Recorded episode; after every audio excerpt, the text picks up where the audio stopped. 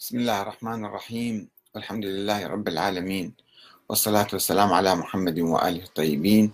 ثم السلام عليكم أيها الأخوة الكرام ورحمة الله وبركاته. نواصل آه، حديثنا عن كتاب آه، السيستاني يعني الكتاب الصادر عن مكتب السيد السيستاني. ولا يحمل أي اسم لأي مؤلف. لذلك أنا أسميته الكاتب السيستاني والكتاب تحت عنوان الإمام المهدي في الفكر الإسلامي. وقد استخدم هذا الكاتب أو مجموعة الكتاب كما يقال آه، سبعة مناهج لإثبات وجود ولد الإمام الحسن العسكري ثم بقائه على قيد الحياة إلى اليوم. وأنا رددت على هذا الكتاب في حلقات سابقة.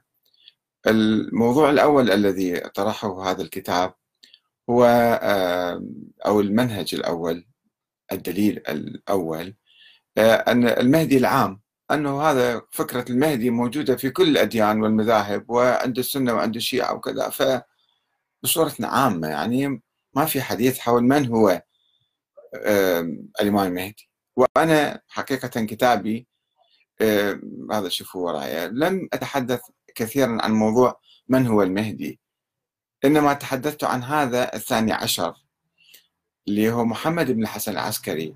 هل هو موجود أم فرضية فلسفية؟ هل هو حقيقة تاريخية أم فرضية فلسفية؟ وكان المفروض بأي جامعة أو مركز أو معهد علمي أو حوزة أن تأخذ كتابي وتشوف أنا شنو قايل. وبعد ذلك تردوا عليه.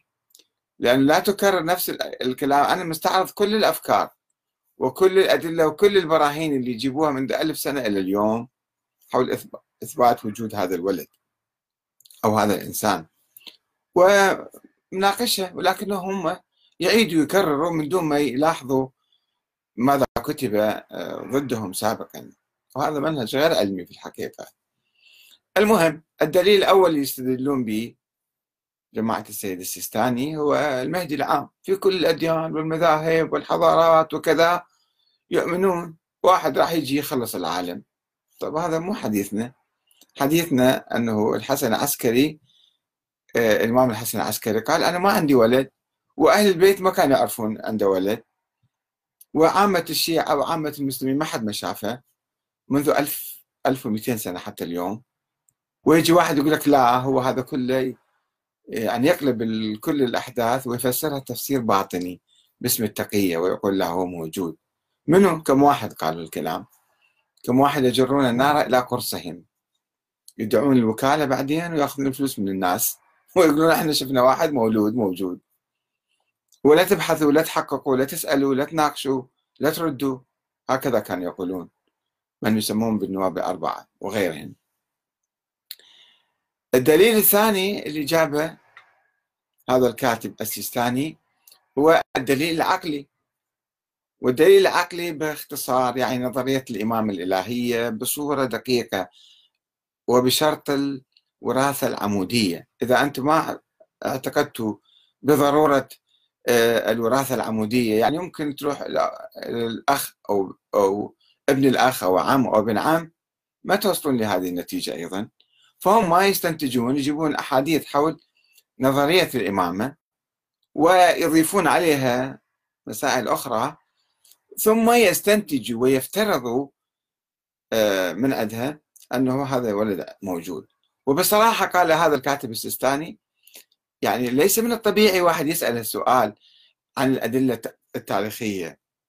وما عندنا حاجة حتى نجيب دليل تاريخي على ولادة هذا الإنسان. رغم أنه هو هذا الدليل الوحيد المعقول والعلمي والشرعي والمحصور اللي يجب أن يستدل به على وجود أي إنسان الدليل التاريخي. ولكنهم يهربون من هذا الدليل التاريخي. اليوم في هذه الحلقة نناقش تنازل هؤلاء وإتيانهم بالدليل التاريخي.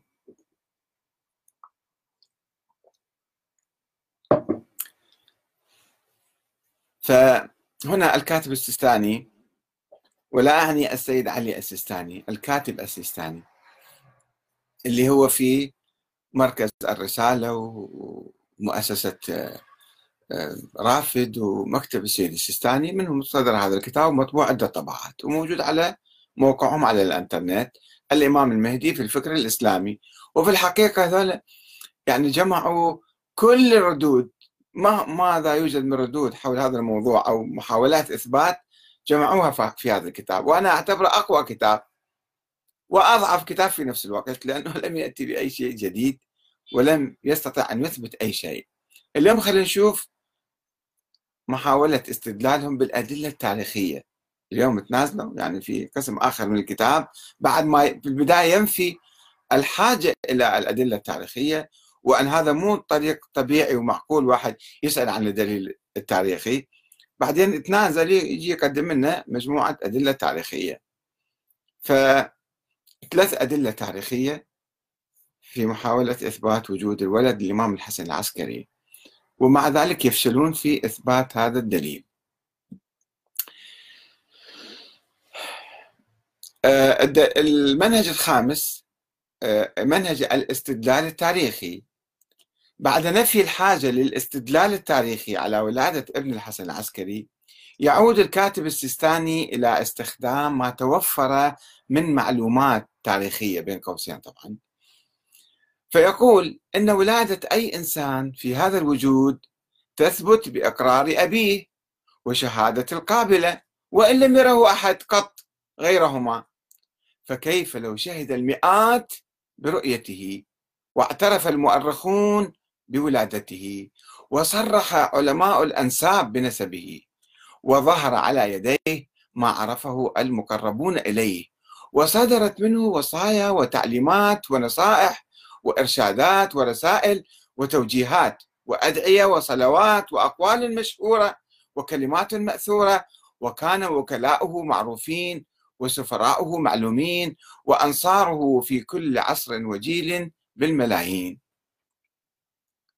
صفحة 107 هذا الدليل التاريخي. ثم ينقل الكاتب السيستاني مجموعة روايات عن إخبار الإمام العسكري بولادة ابنه المهدي عليهم السلام. مثل الخبر الصحيح يقول عنه الخبر الصحيح هذا عن محمد بن يحيى العطار عن أحمد بن إسحاق عن أبي هاشم الجعفري. قال قلت لأبي محمد قال قلت كل قال قلت ما في واحد شاف شيء يعني. قال قلت لأبي محمد عليه السلام جلالتك تمنعني من مسألتك فتأذن لي أن أسألك؟ فقال سل. قلت يا سيدي هل لك ولد؟ فقال نعم. فقلت فإن حدث بك حدث فأين أسأل عنه؟ قال بالمدينة. هذا يعتبر خبر صحيح. والخبر الصحيح الآخر عن علي بن محمد عن محمد بن علي بن بلال. قال خرج إلي من أبي محمد قبل مضيه بسنتين يخبرني بالخلف من بعده. يعني دز له رسالة خرج إلي. يعني هو ما شاف بس يقول دز لي رسالة. وهذا محمد بن علي بن بلال من أكبر الكذابين. باعتبار آه، أو باعتراف علم الرجال الشيعي. يقول ثم خرج إلي قبل من من آه، قبل مضيه بثلاثة أيام يخبرني بالخلف من بعده. ويقول المراد بعلي بن محمد هذا الكاتب السيستاني يشرح الحديث. يقول المراد بعلي بن محمد هو الثقة الأديب الفاضل ابن بندار. وأما محمد بن علي بن بلال فإنه من الوثاقة والجلال أشهر من نار على علم بحيث كان يراجعه من مثل أبي القاسم حسين بن روح رضي الله عنه اللي هو الوكيل ال ال ال هذا الثالث. كما هو معلوم عند أهل الرجال. ويضيف يعني يوثق هذا الرجل. وهو ما يقول أنا رأيت يقول دز لي رسالة. ويضيف إلى ذلك شهادة القابلة بولادة الإمام المهدي عليه السلام وهي السيدة العلوية الطاهرة حكيمة بنت الإمام الجواد وأخت الإمام الهادي وعمة الإمام العسكري عليهم السلام. وهي التي تولت أمر نرجس أم الإمام المهدي في ساعة الولادة وصرحت بمشاهدة الإمام الحجة بعد مولده. وقد ساعدتها بعض النسوة في عملية الولادة منهن جارية أبي علي الخيزراني التي أهداها إلى الإمام العسكري فيما صرح بذلك الثقة محمد بن يحيى وماريا ونسيم خادمة الإمام العسكري عليه السلام. ويعقب على ذلك قائلا الكاتب السيستاني. لا يخفى أن ولادات المسلمين لا يطلع عليها غير النساء القوابل ومن ينكر هذا فعليه أن يثبت لنا مشاهدة غيرهن لأمه في مولده. ثم يقول هذا وقد أجرى الإمام العسكري عليه السلام السنة الشريفة بعد ولادة المهدي عليه السلام فعق عنه بعقيقة كما يفعل الملتزمون بالسنة حينما يرزقهم الله من فضله مولودا. ويؤكد السيستاني شهد برؤية الإمام المهدي في حياة أبيه العسكري عليهم السلام وبإذن منه عدد من أصحاب العسكري وأبيه الهادي. كما شهد آخرون منهم ومن غيرهم برؤية الإمام المهدي بعد وفاة أبيه العسكري عليه السلام وذلك في غيبته الصغرى.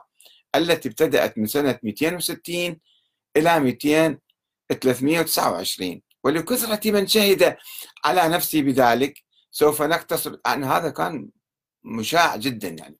ولكثرة من شهد على نفسه بذلك سوف نقتصر على ما ذكره المشايخ والمتقدمون وهم الكليني والصدوق والشيخ المفيد والشيخ الطوسي وكل هؤلاء بالقرن الرابع والخامس الكليني في توفي 329 والصدوق 381 والمفيد في القرن الخامس والشيخ الطوسي.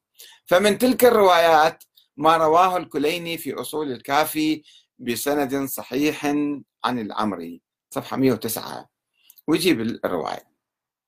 ثم يقول الكاتب السيستاني ولا يخفى أن مقام السمري مقام أبي الحسن الحسين بن روح في الوكالة عن الإمام تتطلب هذا السمري يعني ما يسمى بالسفير الرابع. أن مقامه في الوكالة عن الإمام تتطلب رؤيته في كل أمر يحتاج إليه في معقول الوكيل. ما يشوف الموكل يعني؟ لا ما يصير. ومن هنا تواتر ما خرج على يد السفراء الأربعة الذين ذكرناهم في هذه الرواية من وصايا وإرشادات وأوامر وكلمات الإمام المهدي عليه السلام. وهناك روايات أخرى كثيرة صريحة برؤية السفراء الأربعة كل في زمان وكالته للإمام المهدي. يعني هم يقولون إحنا شفنا.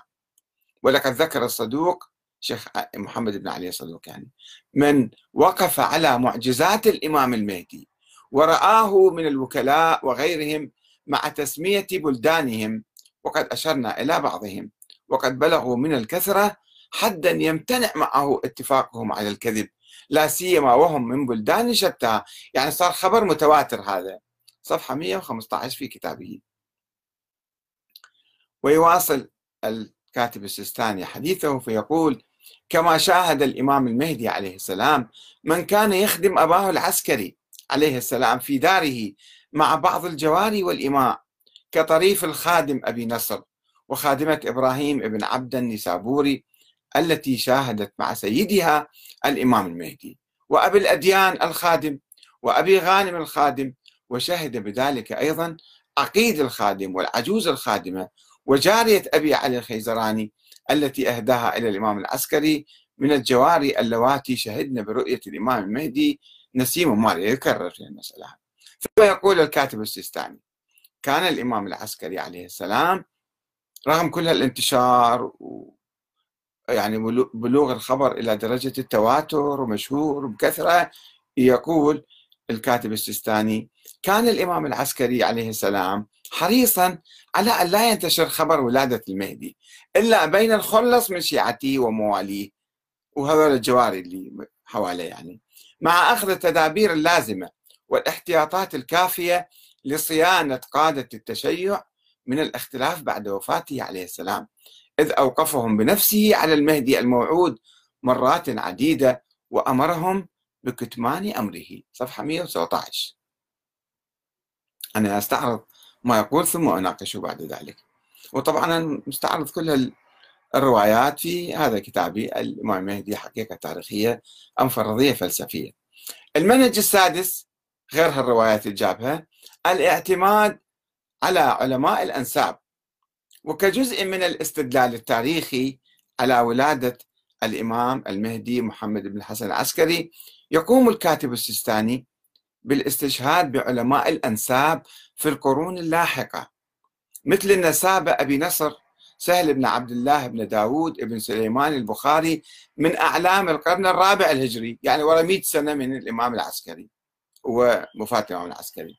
الذي كان حيا سنة 341 والسيد العمري من أعلام القرن الخامس الهجري والفخر الرازي الشافعي من أعلام القرن السادس أو السابع. والمروزي الأزورقاني توفي بعد سنة 614 من القرن السابع يعني ورا 400 سنة.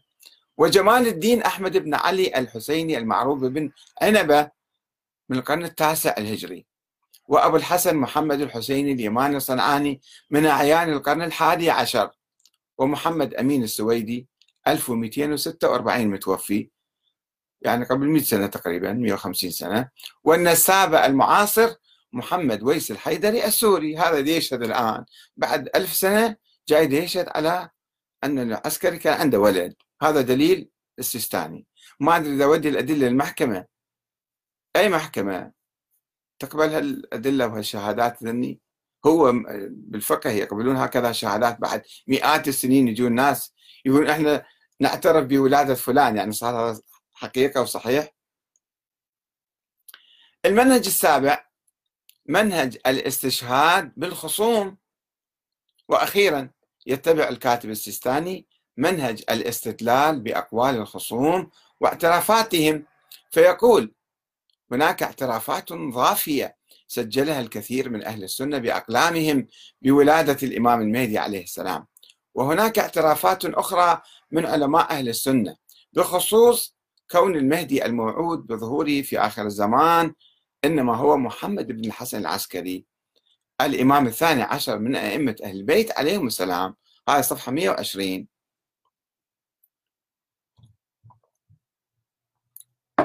فعلا هذا كلام شوي ينشف الريق يعني كما يقولون لأنه كلام عجيب غريب.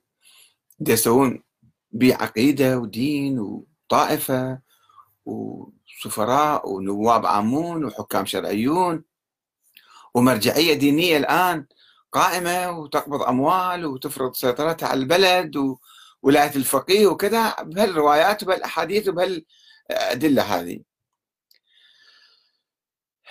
أقول أجل هناك كثير من الروايات التي ذكرها الأولون والمتأخرون ولكن ما هي قيمة تلك الروايات العلمية؟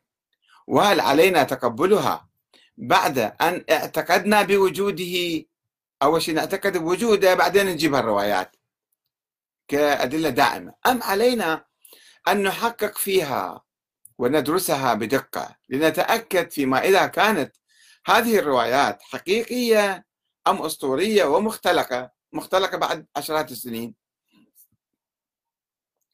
إن من المفروض برجال الدين الحقيقيين الربانيين أن يبادروا للكشف عن الحقائق وتقديمها إلى الناس وليس من مهمتهم تسويق الخرافات والأساطير باسم الدين والمذهب خاصة الأساطير الدخيلة بالمذهب. يقول الكاتب السيستاني أن ولادة أي إنسان في هذا الوجود تثبت بإقرار أبيه وشهادة القابلة وإن لم يره أحد قط غيرهما. فكيف لو شهدت المئات برؤيته واعترف المؤرخون بولادته وصرح علماء الأنساب بنسبه وظهر على يديه ما عرفه المقربون إليه وصدرت منه وصايا وتعليمات ونصائح وإرشادات ورسائل وتوجيهات وأدعية وصلوات خبصة بالمرة يعني. وأقوال مشهورة وكلمات مأثورة وكان وكلاؤه معروفين وسفراؤه معلومين وأنصاره في كل عصر وجيل بالملايين. هذا 107 ونقول له أحسنت وبارك الله فيك.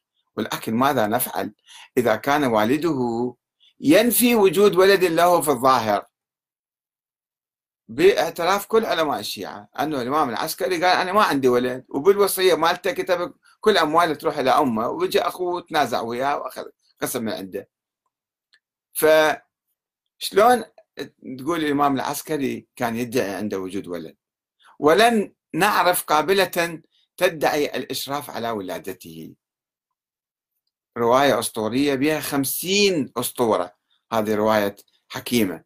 خمسين أسطورة وقد بحثتها في محاضرة مفصلة وأي واحد يمكن يراجع هذه المحاضرة موجودة على اليوتيوب. خمسين أسطورة وكذبة في هذه الرواية أصلا هاي الشخصية ما موجودة شخصية حكيمة. وراء مئة سنة اختلقوها وسووها أن هي شافت بالمنام كأنها كانت نايمة بالحلم شافت الولادة. ولم ترى لم تروا بعد ذلك. ولماذا أساسا شككنا بوجود ابن الحسن. وهل سألنا من قبل عن أي قابلة لأحد من الأئمة السابقين؟ هل سألنا الإمام العسكري مثلا منو كان قابلته؟ أو منو المرأة اللي ولدته ما حد بيسأل الأسئلة هذه. أو لأي إنسان معروف أو غير معروف في التاريخ أنه هذا منو شهد ولادته؟ ما حد بيسأل الأسئلة هذه. وهل سألنا عن اسم أمه ويوم مولده؟ أما نحتاج مو شرط نعرف اسم أم فلان منو. أم الإمام العسكري منو؟ مفترض ما ندري مو مشكلة بس العسكري موجود. الإمام الهادي موجود. أمه شنو اسمها؟ مو مهم نعرف اسمها. ويوم مولده أيضا مو مهم التفاصيل مو مهمة عندنا. إذا كان الشخص موجود.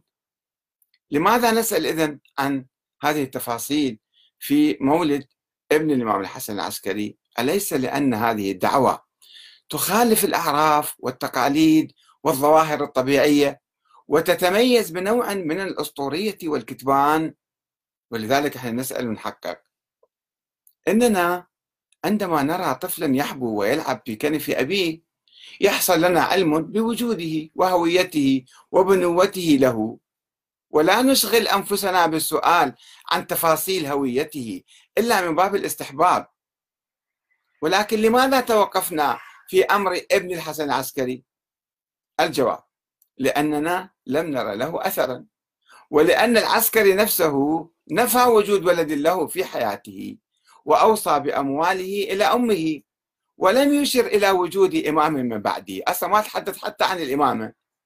وهذا ما أيده أهل البيت كأخ الإمام العسكري جعفر بن علي الهادي. وأن السلطان يعني الخليفة المعتمد استبرأ جارية ادعت الحمل بعد وفاته. قالت أنا أنا حامل ما عنده. استبرأها يعني خلاها في بيته كم شهر حتى يشوف هذه تجيها العادة الشهرية ولا لا. فلم يظهر عليها شيء. وهذا ما أدى إلى تفرق شيعة الإمام العسكري حسب ما يقول المؤرخون الإماميون إلى أربع عشرة فرقة. كلها قالت بعدم وجود ولد للإمام العسكري. ما عدا فرقة واحدة هي الاثنى عشرية اللي تكونت بعدين. التي استندت في قولها على بعض أدعياء النيابة الخاصة الذين بلغوا حوالي عشرين مدعيا. كان كل منهم يكذب الآخر. هذول النواب الأربعة يسموهم السفراء الأربعة وأربعات آخر أخريات. وكل واحد يكذب الآخر ويدعي النيابة الخاصة له. فهذا ما دفعنا للتشكيك بصدقهم جميعا خصوصا وأن قولهم يخالف الظاهر والمعروف من حياة الإمام العسكري والظاهر حجة شرعية وقانونية. لا يجوز رفع اليد عنها إلا بدليل علمي وشرعي قوي قاطع. وبشهادة أشخاص لا شبهة حولهم ولا مصلحة لديهم. وأن يكون ولد موجود ظاهر. وهذا ما لا نجده في أدعياء النيابة الخاصة كالنواب الأربعة وغيرهم من الذين أصبحوا على مر التاريخ ثقات وورعين. بعدين ذيك الأيام في حياتهم الناس كانوا يشكون بهم ويتهموهم ويكذبوهم وواحد يكذب الآخر. بس بعدين لما تكونت الفكرة الاثنى عشرية وبنت هاي العقيدة فأصبحوا ذول النواب أربعة ثقات وورعين لدى من اتبعهم. وأما من نظر إليهم بصورة محايدة ومستقلة فقد توفرت لديه أسباب معقولة وشرعية للتوقف والبحث والتنقيب على الأقل إذا ما نقول رفض هذه الأساطير. وعندما راجعنا التاريخ وسألنا علماء الشيعة الإمامية الاثنى عشرية السابقين ممن عاشوا في القرون الأولى كالقرن الثالث والرابع والخامس سألناهم عن أدلتهم العلمية والشرعية على وجود الولد للإمام العسكري.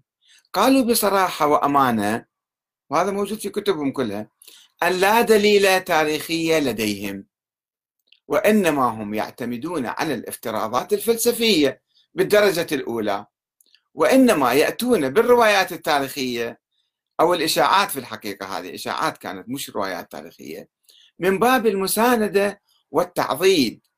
وإلا فإنهم يعرفون أن تلك الروايات أوهى من خيط العنكبوت وأنها لا تقاوم النقد التاريخي العلمي. وكما قال السيد المرتضى علم الهدى في القرن الخامس هذا إن الغيبة فرع لأصول إن صحت فالكلام في الغيبة أسهل شيء وأوضحه إذ هي متوقفة عليها وإن كانت غير صحيحة فالكلام في الغيبة صعب غير ممكن. هذا السيد المرتضى علم الهدى من أكبر علماء الشيعة ومؤسسي الفرقة الاثنى عشرية. يقول إن الغيبة يعني غيبة هذا الإمام الثاني عشر فرع لأصول يعني يسوي نظرية أو فرضية لأصول اللي هي شنو نظرية الإمامة يعني. لو أنتم آمنتوا بنظرية الإمامة فبعدين افترضوا واحد موجود مو مشكلة. بس إذا أنتم ما آمنتوا بهاي النظرية يستحيل إثبات آه، وجود هذا الإنسان. صعب غير ممكن. أو كما قال أيضا عبد الرحمن بن قبل رازي يقول هذا أيضا من علماء القرن الرابع الهجري. يقول لا نتكلم في فرع لم يثبت أصله. أصلا لا تحدثون في هذا الموضوع. ما يمكن نتحدث فيه لا نتكلم في فرع لم يثبت أصله الإمامة يعني. وهذا الرجل يقصد ابن الحسن الذي تجحدون وجوده فإنما يثبت له الحق بعد أبيه. فلا معنى لترك النظر في حق أبيه والاشتغال بالنظر معكم في وجوده. فإذا ثبت الحق لأبيه فهذا ثابت ضرورة عند ذلك بإقراركم. وإن بطل أن يكون الحق لأبيه يعني العسكري ما كان إمام مثلا فقد آل الأمر إلى ما تقولون وقد أبطلنا. إحنا صرنا بطالين. يعني أنتم أول شيء اثبتوا الإمامة واثبتوا الحسن العسكري واثبتوا الإمامة له فيثبت اوتوماتيكيا بعد هذا أنه عنده ولد. بس إذا ما قدرتوا تثبتون ديك المسائل النظرية يسلم يرفع إيديه ويقول إحنا أبطلنا. وقد آه، آل الأمر إلى ما تقولون أن هذا ما موجود. ولم يقل المرتضى علم الهدى ولا ابن قبل رازي ولا الشيخ المفيد ولا الشيخ الطوسي ولا غيرهم إنهم يستطيعون إثبات وجود ابن الحسن بالطرق التاريخية. والروايات الضعيفة والمختلقة التي نسجها الأخباريون فيما بعد. كان هذه الروايات ما نعتمد عليها. ما يمكن إثبات وجود الولد العسكري بهالروايات هذه اللي رواها الكاتب السيستاني.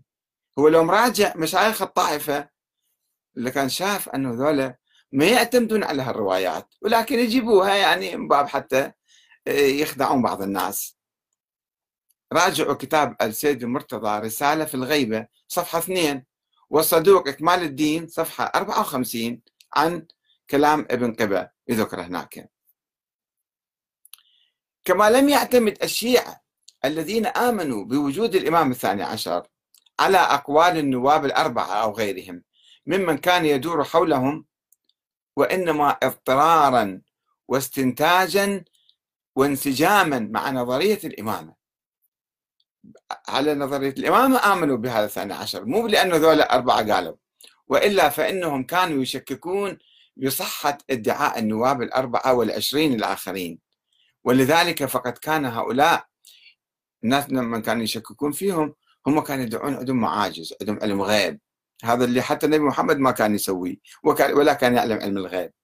فقد كان هؤلاء الدجالون بالحقيقة يدعون اجتراح المعاجز والمعرفة بعلم الغيب. وهذا ما كان يرفضه الشيعة ولا يصدقونه منهم. هذا قبل ألف سنة. ولكن مشكلة العلماء المعاصرين أنهم لا يريدون الاجتهاد. الاجتهاد يرفضوه ويفضلون التقليد الأعمى. ويدعون الصحة لأحاديث كان يضعفها السابقون.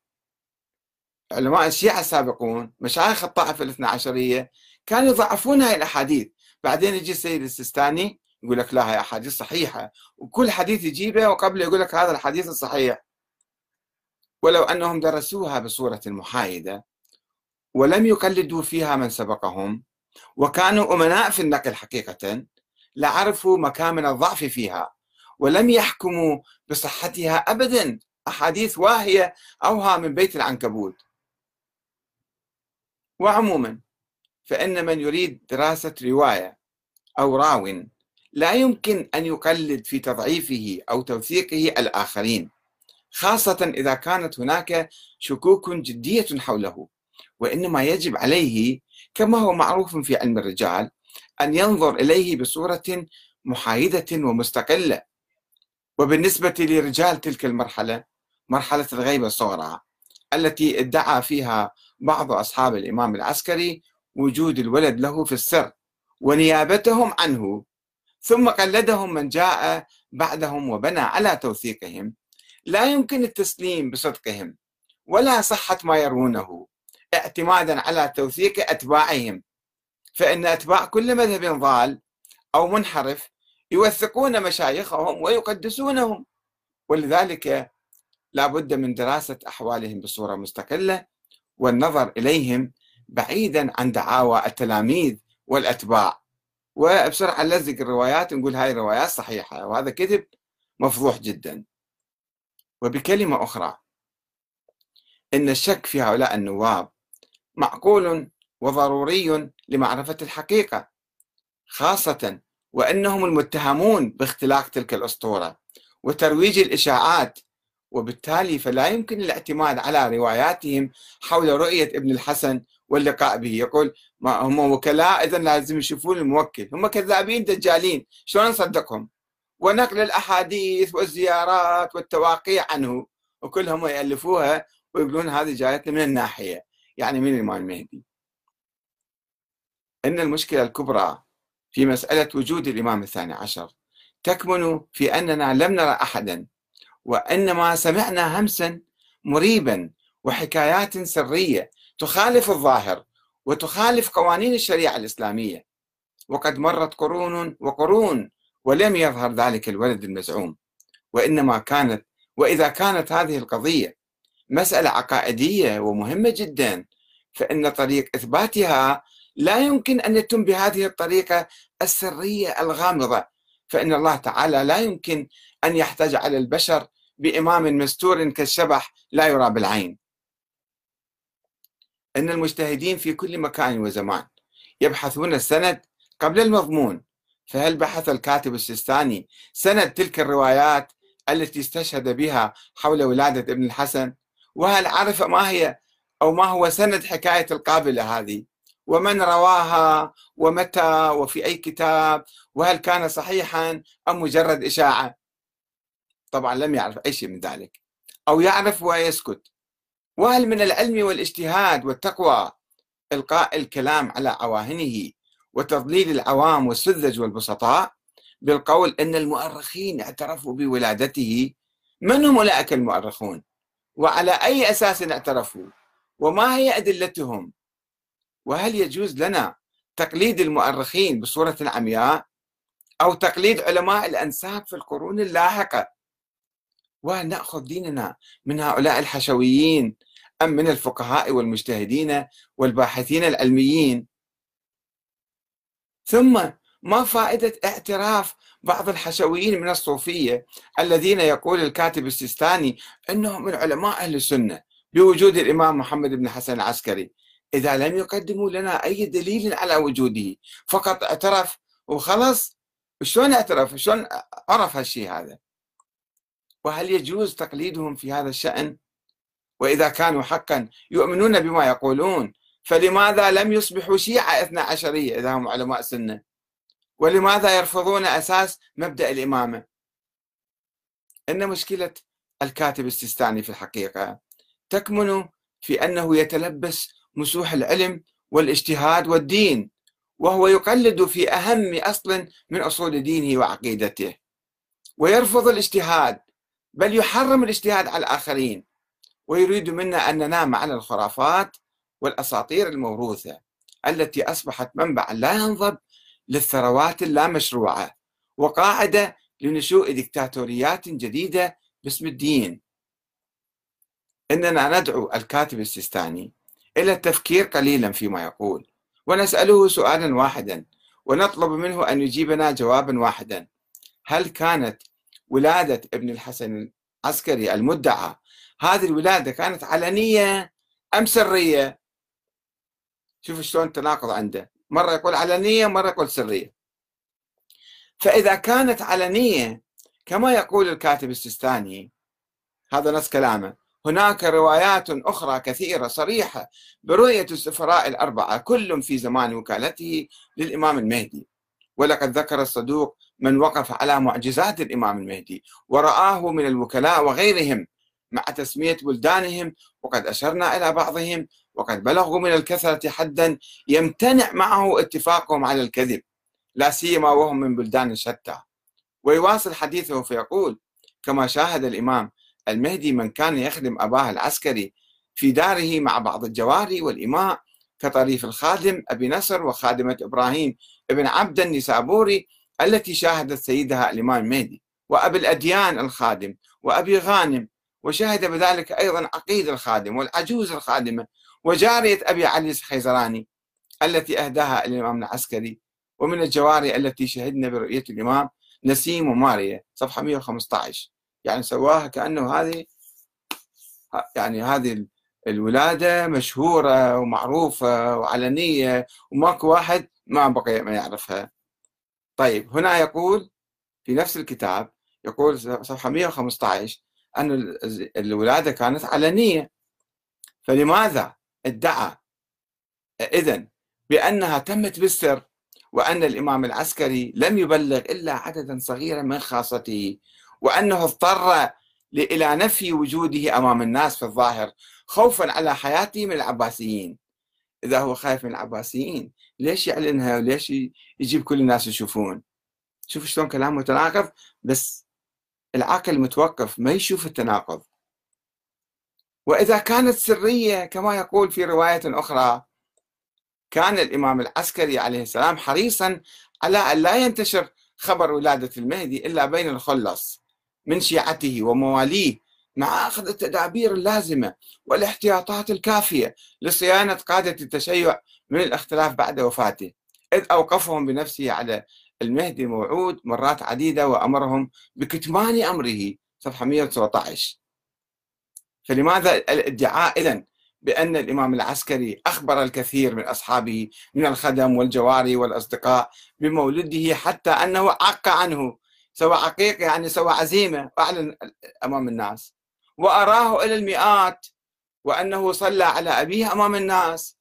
وأنه كان يستقبل الوفود ويأخذ الأموال منهم وأنه كان يعيش في دار أبيه في سامراء ألا يوجد تناقض في ذلك؟ ألا يدعونا ذلك إلى التفكير وإعادة النظر والاجتهاد بصورة مستقلة؟